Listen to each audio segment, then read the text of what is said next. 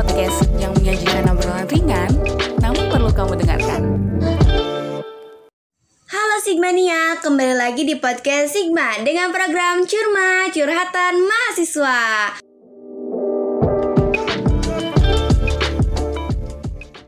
Apa kabar Sigmania? Semoga saya selalu dan bahagia ya Di mana pun, kapan pun kalian berada Tetap jaga kesehatan karena masa pandemi belum berakhir loh Tetap patuhi protokol kesehatan, mencuci tangan, memakai masker, dan menjaga jarak ya Kali ini podcast Sigma bersama aku Nazaira Pratiwi yang akan menemani kalian dalam beberapa menit ke depan. Tapi aku nggak sendirian loh, ada narasumber kita yang ganteng dan berkarisma nih. Wah, pokoknya idaman para kaum hawa deh, siapa ya?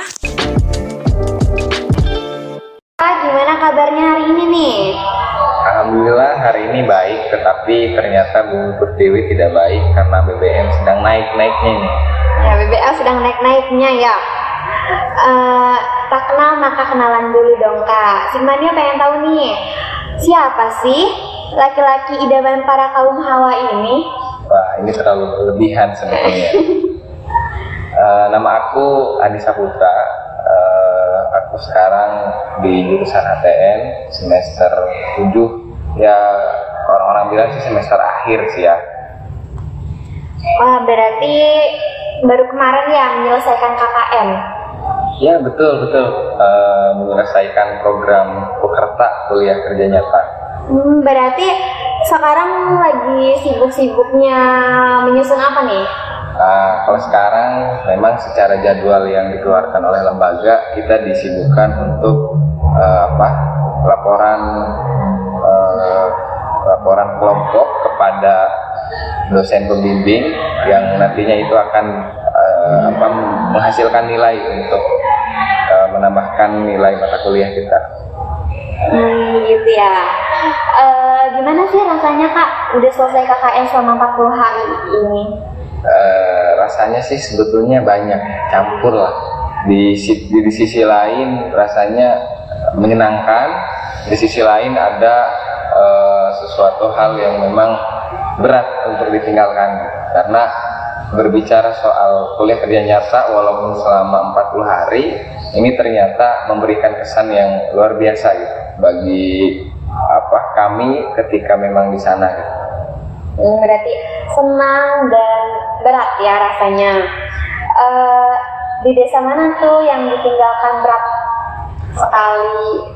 Ya tentunya lokasi eh, pekerta kami di, de- di desa Semarga Luyu, tepatnya di Kecamatan Cibadak, Kabupaten Lebak. Oh berarti eh, nggak pelosok-pelosok banget lah ya, masih dekat dengan perkotaan. Betul betul, tetapi eh, ada tapinya ini. Apa tuh Kenapa? kak? Sangat disayangkan sebetulnya, walaupun memang secara eh, geografis itu dekat dengan perkotaan, tetapi proses kemajuan sumber daya manusia dan polarisasi aspek-aspek yang lain ini sangatlah eh, terbelakang dan itu harus ada perubahan yang besar untuk menjadikan desa itu lebih maju dan lebih responsif lah ke depan. Hmm, seperti itu ya. Terus eh, sektor apa aja sih yang menonjol dari desa tersebut kak? Kalau sektor yang menonjol tentunya eh, ini relatif ya, karena berbagai sektor, berbagai aspek juga ini memiliki keunggulan tersendiri. Namun memang secara eh, kondisi perekonomian di sana yang paling menonjol itu adalah hasil kebun. Apa sih hasil kebunnya? Hasil kebunnya adalah eh, pohon duku. Di sana setiap belakang rumah, depan rumah, samping rumah, kiri kanan itu banyak pohon duku. Tetapi sangat disayangkan ketika kita kami ke sana berkunjung ke sana dan melakukan KKN ini eh, tidak lagi musim, belum berbuah. Juga kemudian ada eh, sektor perekonomian kreatif yang memang sangat lumayan memiliki nilai ekonomis untuk bagaimana menunjang perekonomian masyarakat di sana. Ada kerajinan tangan yang dibuat dari eh, apa namanya bahan yang sudah tidak terpakai yaitu dari bambu, bambu, sampah-sampah bambu dan masyarakat sana coba mengolah itu menjadi kerajinan-kerajinan yang memang memiliki nilai ekonomis dari topi, kemudian tas dan lain sebagainya. Oh, berarti sektor yang menonjol itu dari perekonomian, uh, dari perkebunannya ya, perkebunannya sama uh, kerajinan tangan mungkin ya. Hmm, terus uh, apa aja sih kak kesulitan yang dihadapi kakak selama KKN? Tentunya berbicara kesulitan mungkin dari eh, proses memulai kita sudah sulit ya. Dengan dihadapkan dengan dinamika serta kondisi masyarakat yang sulit, eh, apa namanya eh, kurang adaptif terhadap pendatang-pendatang baru, ini merupakan suatu tantangan bagi kami ketika di sana.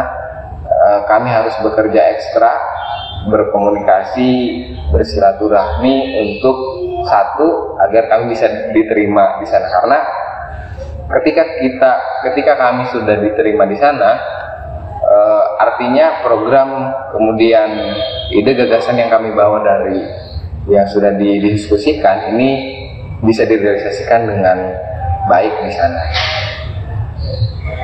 Eh, setelah kesulitan pasti ada kemudahan ya kak.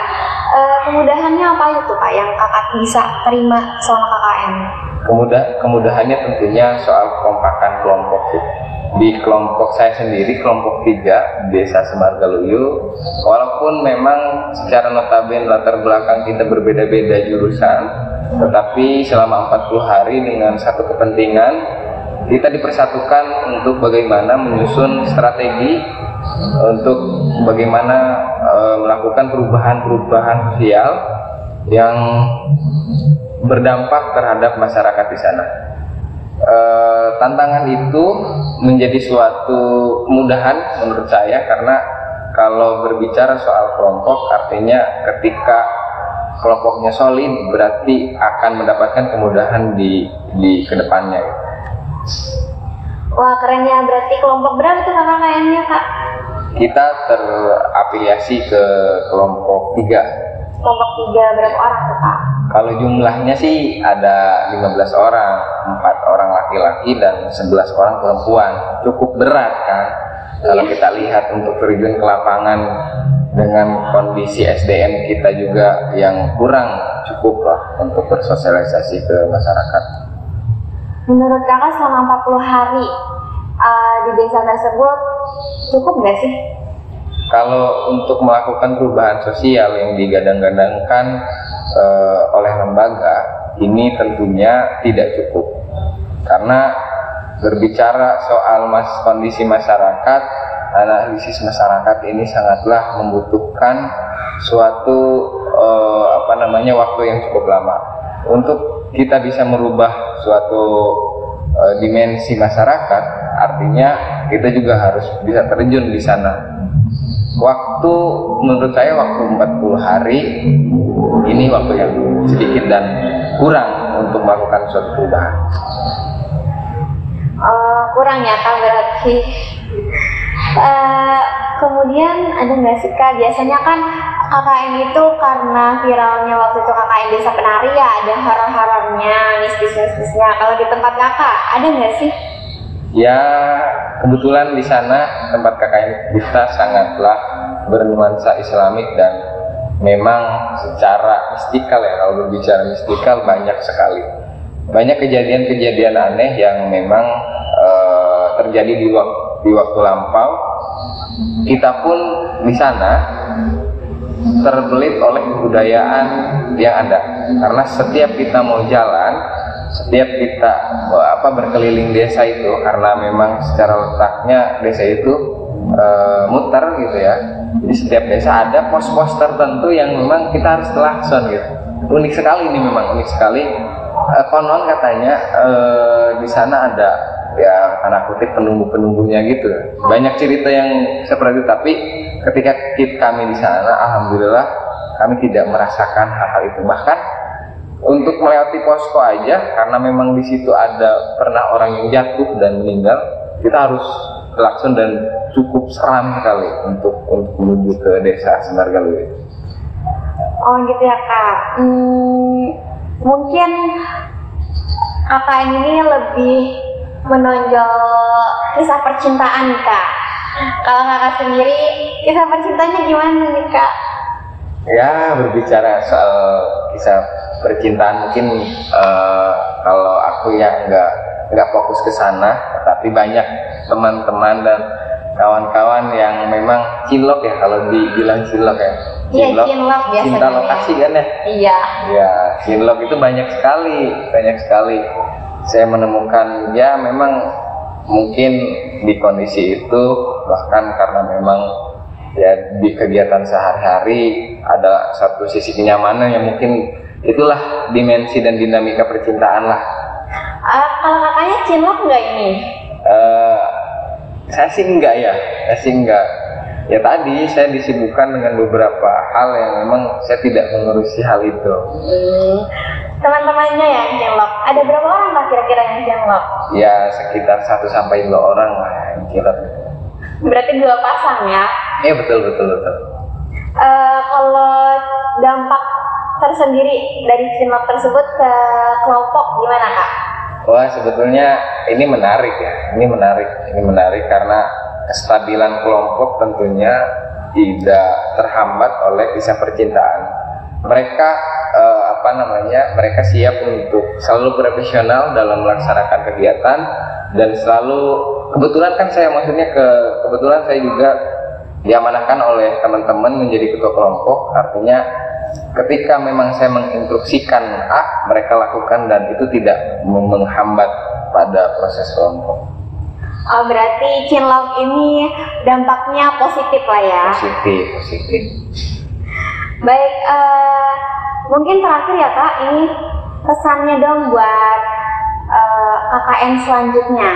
oke ini sebetulnya KKN Kokerta merupakan kegiatan tahunan yang biasa dilakukan yang dikeluarkan oleh instansi LP2M kesannya eh, kita tahu bahwa teori mengajarkan banyak hal untuk bagaimana kita berdialektis tetapi ingat bahwa realita punya kenyataan.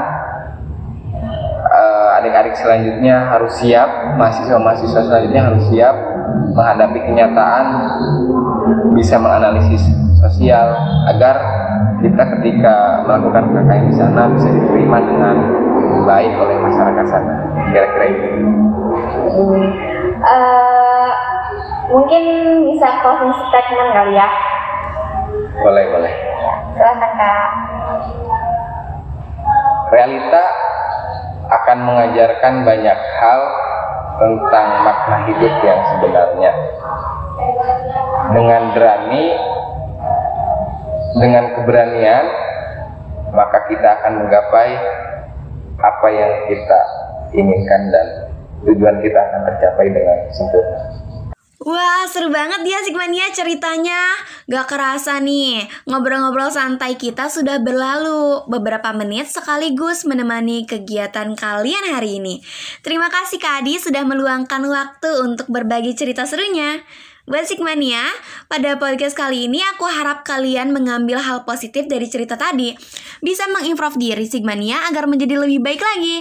Selalu semangat dan pantang menyerah dalam kondisi apa pun. Oke Sigmania, sepertinya kita berdua pamit undur diri. Jangan sedih ya, burung dara, burung cendrawasih cari dulu di Papua. Cukup sekian, terima kasih, semoga bermanfaat untuk kalian semua. Buat Sigmania, jangan lupa untuk terus ikuti dan kunjungi sosial media LPM Sigma di Spotify atau Anchor di podcast Sigma. Websitenya di www.lpmsigma.com dan Instagramnya di @lpmsigma. Aku Nazaira Pratiwi pamit undur diri. Wassalamualaikum warahmatullahi wabarakatuh. Stay safe and stay healthy guys. Bye.